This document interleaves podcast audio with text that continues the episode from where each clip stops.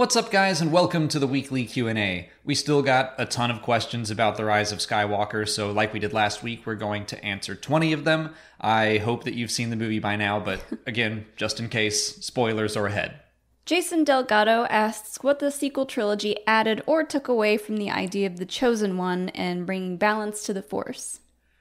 I think that at worst it just made it a little muddier, but I, I don't really think it added or took anything away.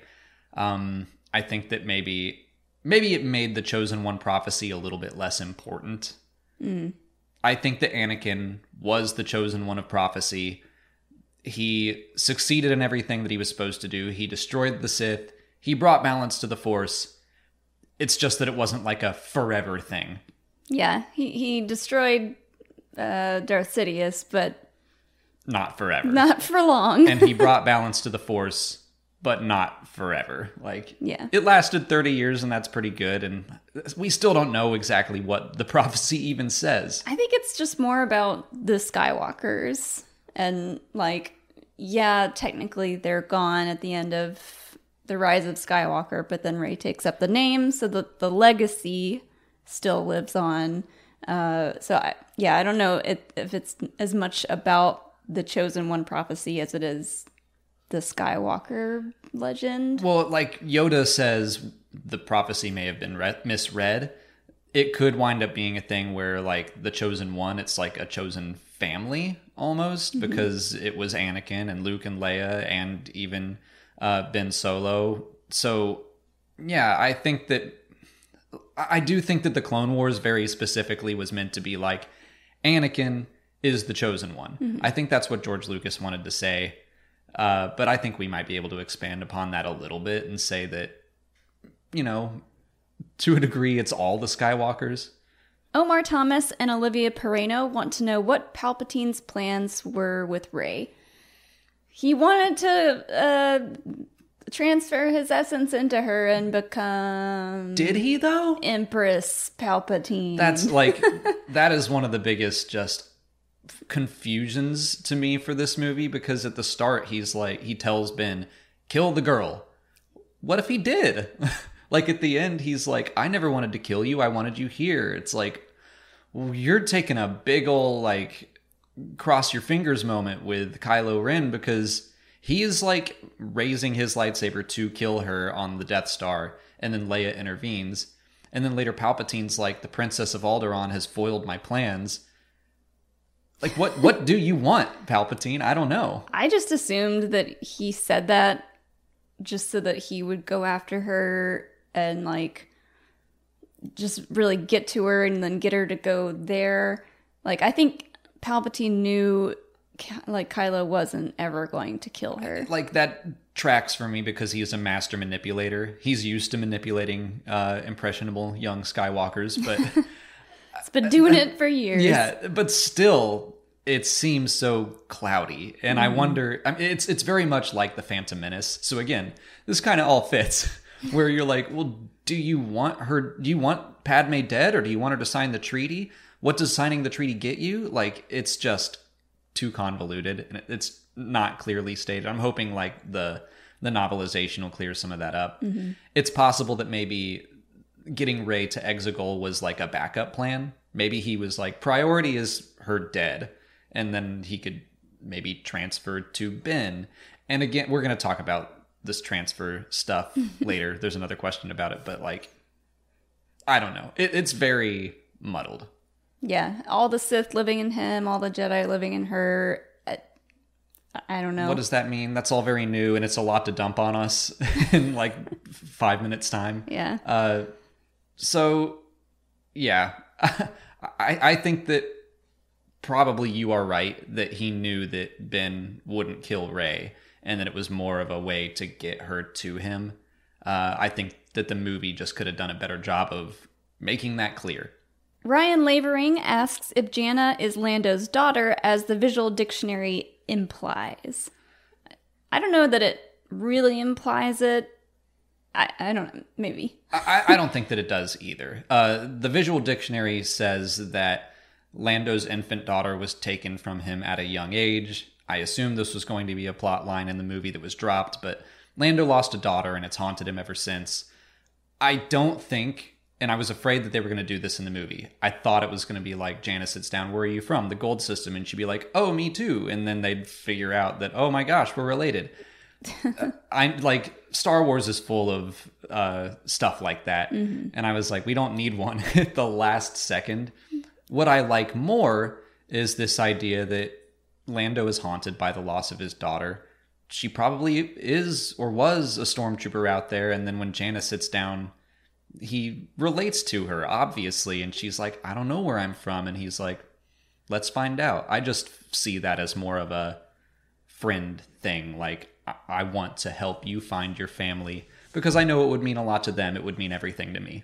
Yeah, uh, and I like the idea of them going on adventures together and just like traveling the galaxy because you don't really get a good sense of what's going to happen next at the end of this film, except for Rey going to Tatooine and people don't know if she lives there now or if she was just visiting to drop the sabers off.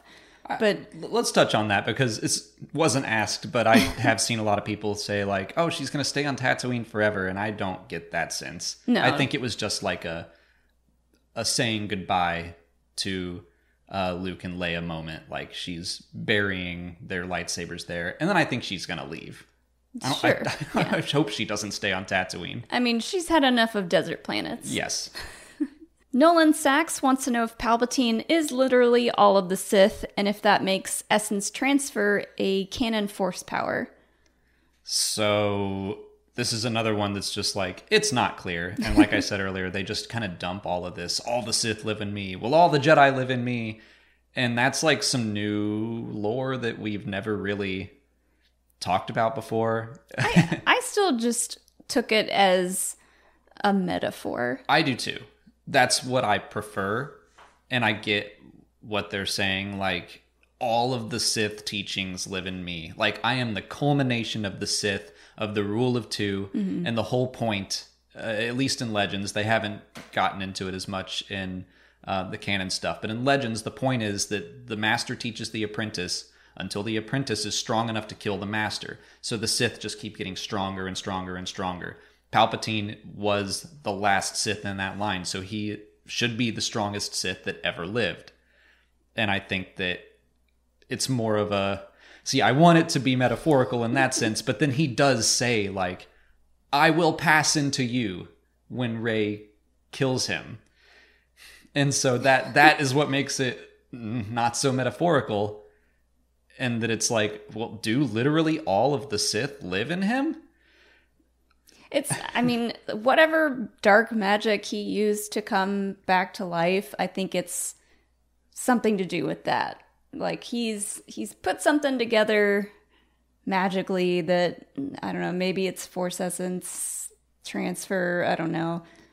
And and like, is it this thing where okay, what we knew about the rule of two before uh, in Legends, where it's like the master or the apprentice kills the master, is that a ritual thing now? Where because he well he says he killed Plagueis in his sleep, so that wasn't part of the ritual. Uh, so I don't know. I don't know that the force essence transfer thing is now canon, but I did. We were talking about this after our second viewing of the movie. When he is like taking part of the essence of of Rey and Ben, it's kind of like the opposite of force heal. So the Sith have whatever the opposite of force heal is force take away Force drain. yeah, force drain. So he was doing that, and I thought that was a cool new Sith ability. Oh yeah, that that is very cool to me. That the Jedi, the light side gives, and the dark side takes. Yeah, um, that that works really well. But no, I don't. I don't think that even if this ritual, I, I don't think that he would have passed into Rey and she would have been Palpatine, but in Rey's body. I think she would have been Empress Rey, and it just would have been the next step in the Sith. Uh, but it, again, it's just very. It's not really explained. it's it's yeah, it's very unclear, but maybe it's meant to be that way. Maybe it's meant to just be one of those things where like, well, people can uh, can say what they want I guess. and and believe whatever they want and it'll never be clear. yeah i like it to be metaphorical but it just there are some lines in there that i'm like oh i don't think that's metaphorical Yeah. Tyler Shepard and Brock Montori ask who we think was piloting the Ghost at the Battle of Exegol. so i would guess our options are hera or Jacen Mm-hmm. um I like to think it was Hera. Like I, I would like to think that she's still around and and still piloting the Ghost. I, I think she could be I, i'd be happy with either or like maybe it was a pilot co-pilot thing Yeah. I, I think either could work uh, but yeah i kind of lean towards hera just because i know it as her ship um, but i want to know like i mean there oh hey there's so many uh, spots for crew in that uh, in that ship that I, I bet Jacen was there as well and probably chopper maybe zeb yeah. maybe Kallus Maybe the whole crew. they're there. all there. Sabine's there, Ahsoka's there, Ezra's there. They found him, guys. They all live in the Ghost now. and then Ahsoka, Ahsoka spoke to Rey from the ghost. A Star Wars nerd and Christian Hardesty want to know how the First Order ships across the galaxy were destroyed and how long after the rise of Skywalker did the First Order last.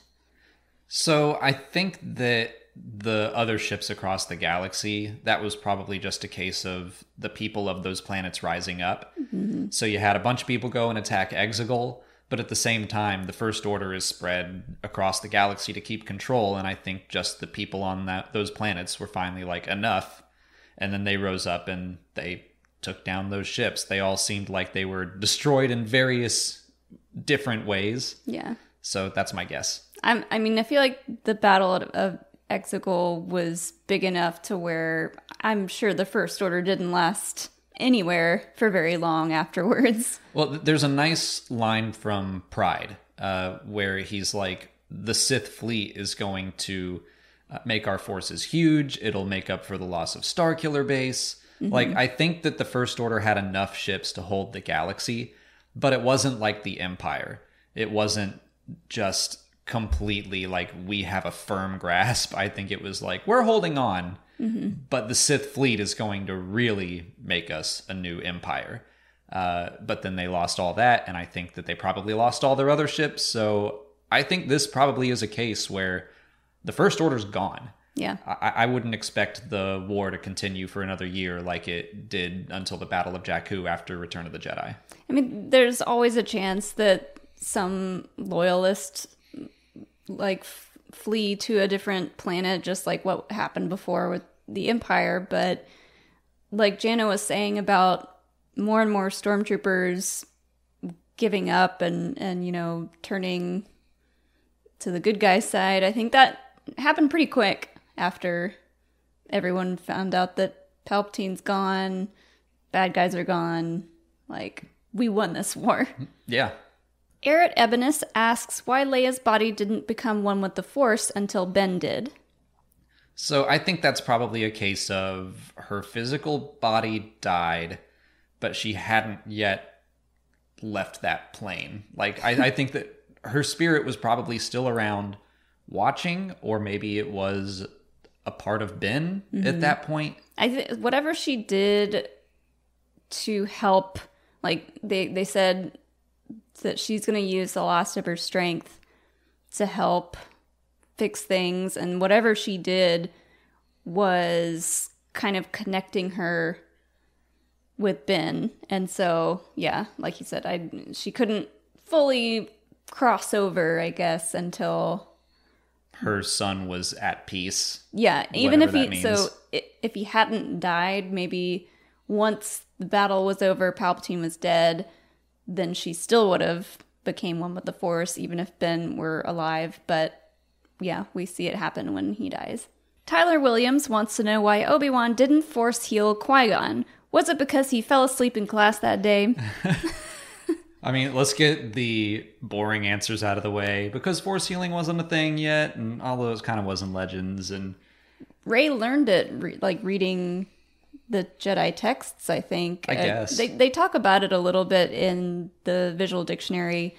Uh, we haven't gotten a chance to read through every little bit of that, but I think she learns it during her training with Leia and going through all the texts and stuff. In Obi Wan's case, my usual answer for things like this, like, why didn't Obi Wan use force speed to run through the gates? It's like, well, A, because that's not what the story needed. The story needed Qui Gon to die. Uh, but in the Force's case, it's not just a simple, like, ah, I'll use force heal, and like you do it. You have to be centered. And I mean, Obi Wan was not. His mm-hmm. master just been stabbed. Even if he knew he could do force heal, he might have not been able to pull it off because he was just so shaken by it all. He, and he didn't have time.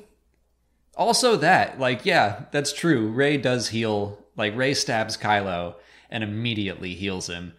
Qui Gon had been lying on the ground for a while. There's a there's, there's a force window there. yeah, that makes more sense because as I think about it, like, yeah, Rey was pretty shaken when she healed Ben, and uh, Ben was really shaken when he healed uh, Rey. So, but but also like that's just what the Force is supposed to be about. Usually, like you see people kind of center themselves, close their eyes, and focus before doing it. Oyson O'Sullivan asks if we'll learn more about becoming a Force Ghost in the Kenobi series because The Rise of Skywalker leaned heavily into the afterlife of Star Wars. I wouldn't be surprised if we got into it, uh, but I, I don't know that it's going to connect all that much with what we see in The Rise of Skywalker. Uh, I guess that's still because I get a very strong feeling that JJ just kind of did this on his own and wasn't concerned with any other lore or connecting things back with uh, anything other than the films. Kenobi, I think, is going to be a little more concerned with like like the Mandalorian is. It's a little more concerned with like making sure everything lines up. I think Kenobi will be like that. I'm still a little iffy on all those voices we heard. It's a really nice scene, but it's like, okay, well, Qui Gon was the first person to figure out how to do it, and then Obi Wan, Yoda, and Anakin and Luke, and like anyone after that, Leia. That all makes sense to me. Mm-hmm. Now all of a sudden, like we can hear Mace Windu and Ki-Adi-Mundi, and like people who are supposed to be examples of problematic Jedi, Jedi that had lost their way, but now they all get to join in as well. That that's a little strange to me. Maybe they're not Force Ghosts, but the, uh, they're definitely living inside Rey now. yeah, I mean, they're all in her head. they have some sort of consciousness, and it could be something where, hey, once Qui Gon figured it out, like the floodgates open, and they can even pull people back from wherever they were. Uh, that that's what I would assume is happening, but it- it does seem a little bit like Qui Gon was the first to do this, and I don't know that uh, Ki-Adi-Mundi of all people gets to join in. Yeah, I, I have a lot of high hopes for the Kenobi series. Learning more about Force, for, Force Ghosts, learning more about Force Ghosts is not one of them. It's it's not a priority for me, honestly. However, I, there's a question about this later. Project Luminous. Maybe. Maybe that's going to be diving a little bit more into the afterlife of Star Wars and, and becoming a Force Ghost. Jordan Delgadillo wants to know why the visual dictionary shows that a drawing of the world between worlds matches a map to Exegol. So that's pretty interesting. Two separate books, like one's talking about the world between worlds, and then one is showing you a way to Exegol, and they look identical. uh, I think that that's probably a hint that there is an access point to the world between worlds on Exegol. I think that maybe the map just happens to line up with like, hey, Lothal's on this map, and uh, maybe Malachor, and so like we have in the world between worlds these different portals. I guess I would just guess there's a portal on Exegol, and then that map is also showing where other portals are. I think that's a perfectly good answer to that question because I don't have anything else to add. Jake Ingle asks if Leia's training in the movie contradicts the book. The book? The book. Oh my god. Jake Ingle asks if Leia's training in the movie contradicts the book Bloodline. I don't think so.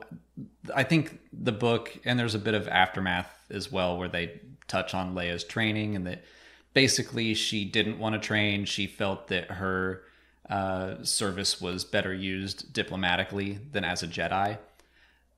The the visual dictionary says that she started and stopped her training within a year of uh, Return of the Jedi.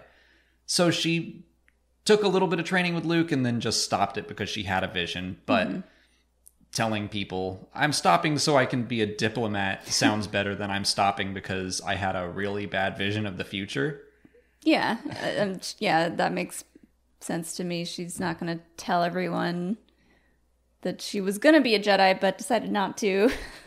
I, I think that maybe there's a little bit of contradiction there, but to me, that's not so bad. Like, you don't have to bend over backwards to make it work. It's like, okay, a little shift in thinking solves that for me. Yeah. Ben P. Stein wants to know why the visual dictionary doesn't have much information on Palpatine. Uh, I think that was maybe a Lucasfilm decision. Just, I, I don't know, like maybe they don't know how to exactly explain everything that people want explained quite yet. And so they didn't put it in there. Honestly, I think that's it. I, I think that JJ in the movie didn't care to explain it. He just wanted Palpatine to be back. Let's do this. I mean, there wasn't really. They could have made time to explain it, but for the story purpose, they decided to just put it in the crawl and like he's back. Let's let's really get into the meat of this film. I think for most people watching, the simple line of the dark side is a pathway to abilities that many consider to be unnatural. It's a callback to Revenge of the Sith. I think that's enough for most people watching the movie. They're like, oh, the dark side. Okay. Yeah, bad guys. Right. Uh, for people like us who know like a little bit more about lore, that's not a satisfying answer. Uh, I think that they're probably assuming we're gonna tell this story one day. We they know that people want to hear this story. I think they probably don't want to reveal answers in a reference book.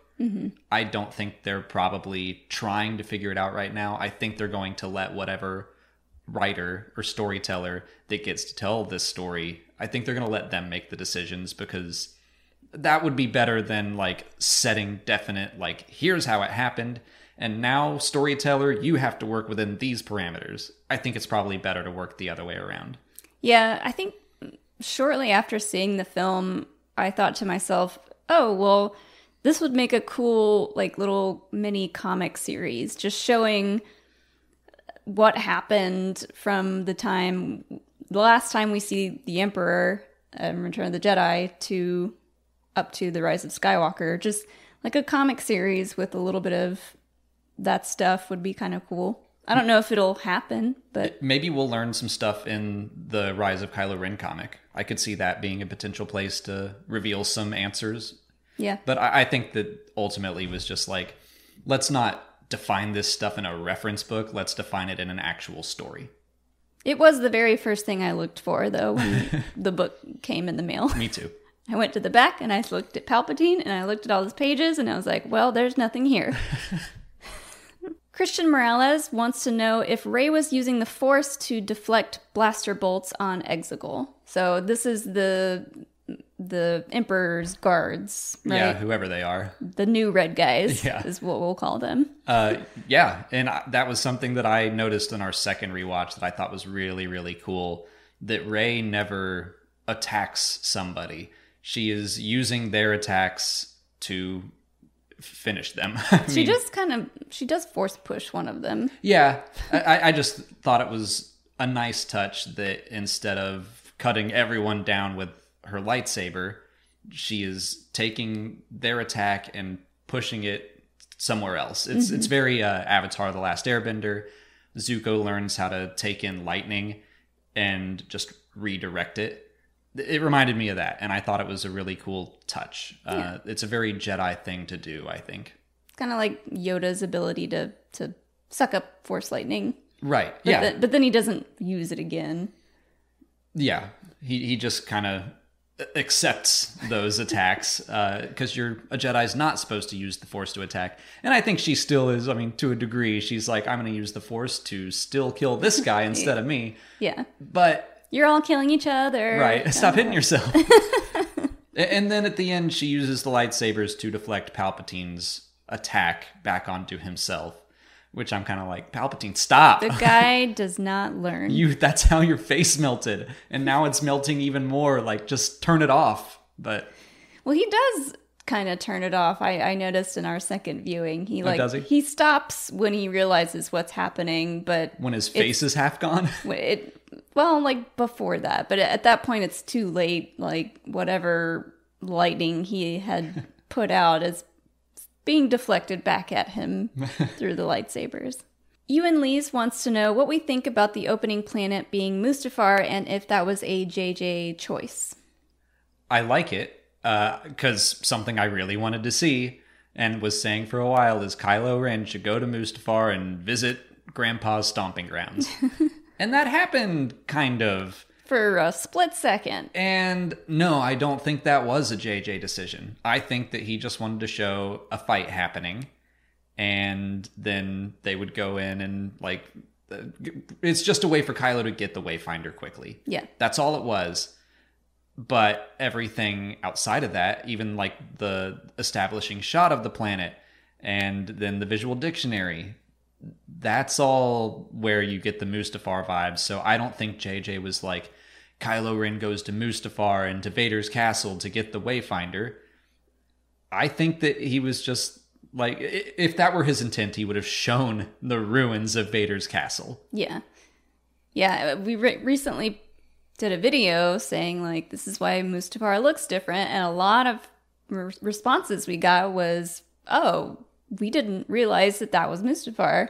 So, Because you wouldn't know. yeah. Like I, it, the establishing shot, I'm like, oh, is that Mustafar? And then they land. I was like, oh, I guess it's not. And then I read the visual dictionary. I was like, it was Mustafar. and uh, like the person who asked this question is like, why did JJ pay attention to Vader Immortal specifically? And I don't think he did. I think he was just like reddish forest planet. That'll be cool. And it does also say in the visual dictionary that like the people living there planted trees, mm-hmm. but it's only because The soil is now fertile. Yeah. yeah. and so all that was because of Vader Immortal. But yeah, I think that was a Lucasfilm like, ooh, we can do this. There's room for this. Yeah. I don't think JJ was like, this is Mustafar for sure.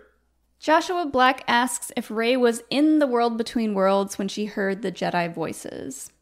I don't think so. Every time the world between worlds gets brought up, I just I have a hard time connecting it with the live action films. And I I just don't want there to be a connection unless it's very clear. I also don't think she was accessing the world between worlds. Uh, I I did kind of like the idea of it, except uh, I, the person that asked the question is like, that would be a way that she could hear the voices without them all being force ghosts, and that's a nice jumping off point. But when Ezra goes there, he is hearing history. He's not just hearing voices; he is hearing stuff that has or will happen. Uh, Rey is hearing people talk directly to her. So I don't think the implication is that the world between worlds was involved. I think it's just that these Jedi are still in the afterlife, but can talk to people that are alive still. Yeah, and then like she is like using the force chanting be with me like I think part of that was on her. Like she was using the force to connect to the spirits of those Jedi and they were finally answering the call. Michael Delorme wants to know if force sensitivity was a factor in the defection of stormtroopers. I think that's what they might have been hinting at to a degree. I, I can't tell because uh, Finn and Jannah bond over this feeling Yeah. that they got, and Finn is for sure force sensitive. Um, Jannah had a similar feeling, so I don't know. I, I wonder. I mean, yeah, and we've talked about before that there are different levels of force sensitivity, and some people can feel the force. So, yeah, I think that's definitely a possibility that the the brainwashing that was happening in the first order was wearing off because they were becoming more in tune with the force and the force was like, "Hey, maybe don't kill all these innocent people." I think it might also just be a. It, it could be weak minded versus strong minded, the same way that a Jedi can mind trick the weak minded. Uh, maybe that just means that Finn, well, Finn's force sensitive, but like Jannah and maybe the others were just like, we're not accepting this brainwashing. Mm-hmm. They know they're better. So I don't know. I, I, I can see definite room for them all to be force sensitive because that conversation between Finn and Jannah about that instinct, that feeling, I think that was the force speaking to them. I chose this one for Molly. Chris Sealing asks if you prefer Dark Rey or Dark Willow from Buffy the Vampire Slayer. Hmm, I had such high hopes for Dark Rey. But I'm gonna have to go Dark Willow because she gets to do would. she gets to do more. I It's- mean, I yeah. from the beginning I thought that maybe Dark Rey was going to be a vision and she wasn't going to have a big part and I was right and that's okay. Still makes a cool cosplay. But between the two, I prefer the less hissing pointy teeth uh, uh, Dark Willow. Yeah. I mean, Everyone go it- watch Buffy. It's way more significant and important to the story. I knew you'd pick Dark Willow, but I thought it was a fun question. Yeah. Rick Villanueva wants to know what we think Project Luminous will be after seeing The Rise of Skywalker. Well, I mentioned earlier, maybe it's about the Star Wars afterlife and, and what it takes to be a Force ghost and what they're up to. And I don't know. Luminous beings are we is obviously what everyone thinks about when you hear Project Luminous. Um, we, we have seen authors say specifically that it's not about Ben Solo. Um, I, still am just hoping that it's not connected with the Skywalker saga. So it could be about Jedi exploring this idea.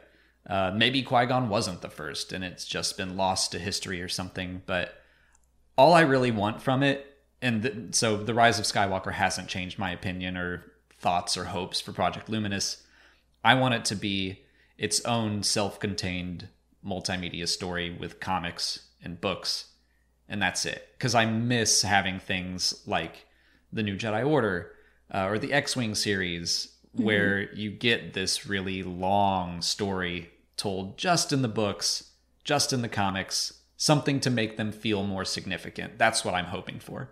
Yeah, I think we talked about this when the news first broke about what it could be, and I still like the the idea of like the I don't know the the beginning of time and like the creation of the Force and the fir- the first Jedi.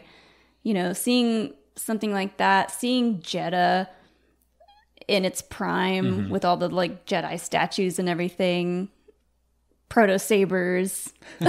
I don't know. Yeah, like I think it would be cool if it were about the very first Jedi and Sith.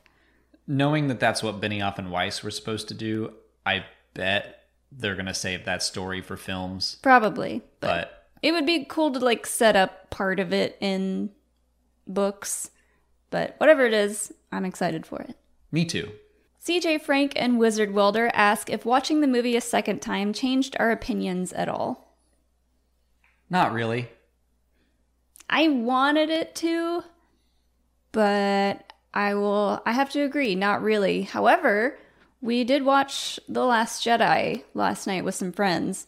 Surprisingly, that changed my opinion for the better. Yep. I was going to say watching The Last Jedi again made me go, okay, I think these two mo- movies work better than I was first giving The Rise of Skywalker credit for. Uh, yeah, watching The Last Jedi made me uh, enjoy The Rise of Skywalker a little bit more, and on it, The Rise of Skywalker made me enjoy The Last Jedi a little more.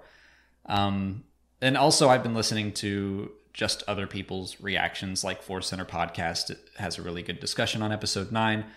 Uh, Joseph and Ken really liked it, and hearing people talk about why they like it is making me see things in a different light.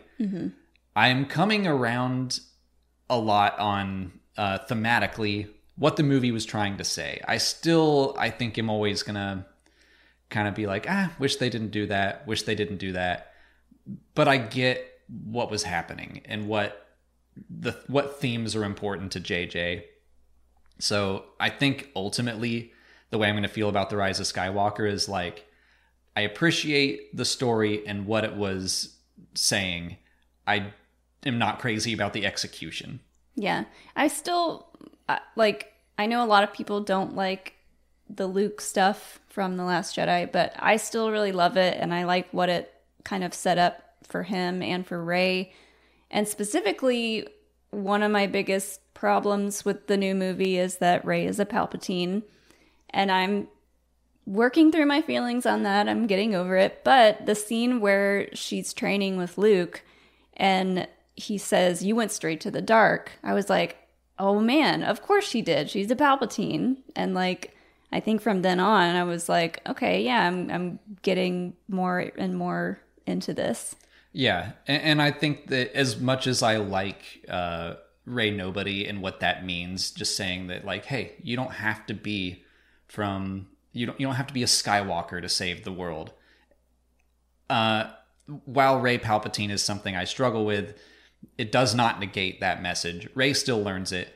We still have Temiri Blagg, Broom Boy. Like I, I felt something watching the last scene of the Last Jedi last night that I don't think I'd felt before. Is that this is Star Wars isn't just the Skywalker story. It's not just Rey's story. There are a bunch of heroes' journeys going on out there. Like Temiri Blagg looking out. such a silly name. I remember when people were like, Broom Boy's going to be the star of Rian Johnson's trilogy. I was like, I really doubt Temiri Blagg is going to be the star. But watching him look out and wishing for something more, it's very binary sunset. Luke looking to the suns and being like, I want to get out of here. Mm-hmm. It's the same thing. And there's room for more than just these people. So I'm kind of like, okay, I can accept Rey Palpatine a little bit more. And it is pretty cool to know that Darth Sidious's ultimate legacy is a Skywalker. The people he hated the most, mm-hmm. like his granddaughter decided to abandon his name and take up theirs. That's that's cool. And well, he spent so much time and effort on Vader, a Skywalker, and look where it got him. and yeah, all the stuff with Snoke too. Just thinking to myself, like, oh man, Snoke really was nobody except he was like a puppet of Palpatine, and I just liked hearing all of Snoke's lines and thinking about Darth Sidious being behind all of that. That was pretty cool. I, I think I'm still not there yet with Snoke, just because it seems so weird, but it's fine. It's fine. It's fine. Tony Jake wants to know when we think we'll start to see stories set after the sequel trilogy. I wouldn't be surprised if we got books and comics and stuff like that pretty fast.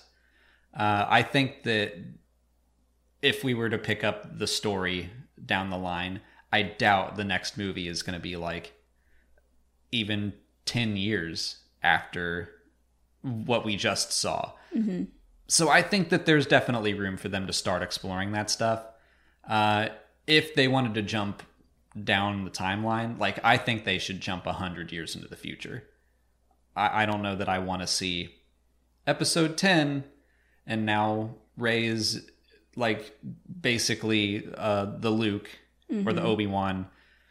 I, I think I'd want to just start completely fresh and maybe see the people that find the lightsabers on Tatooine see what's going on at that point. Like where's the Jedi Order now? Yeah. It's to have to be a big change and it's to have to be very different because everyone is saying, well, the sequel trilogy was a rehash of the original trilogy, and a lot of aspects of it were. And so, whatever we get next, if it's after the sequel trilogy, they've got to really make it pop.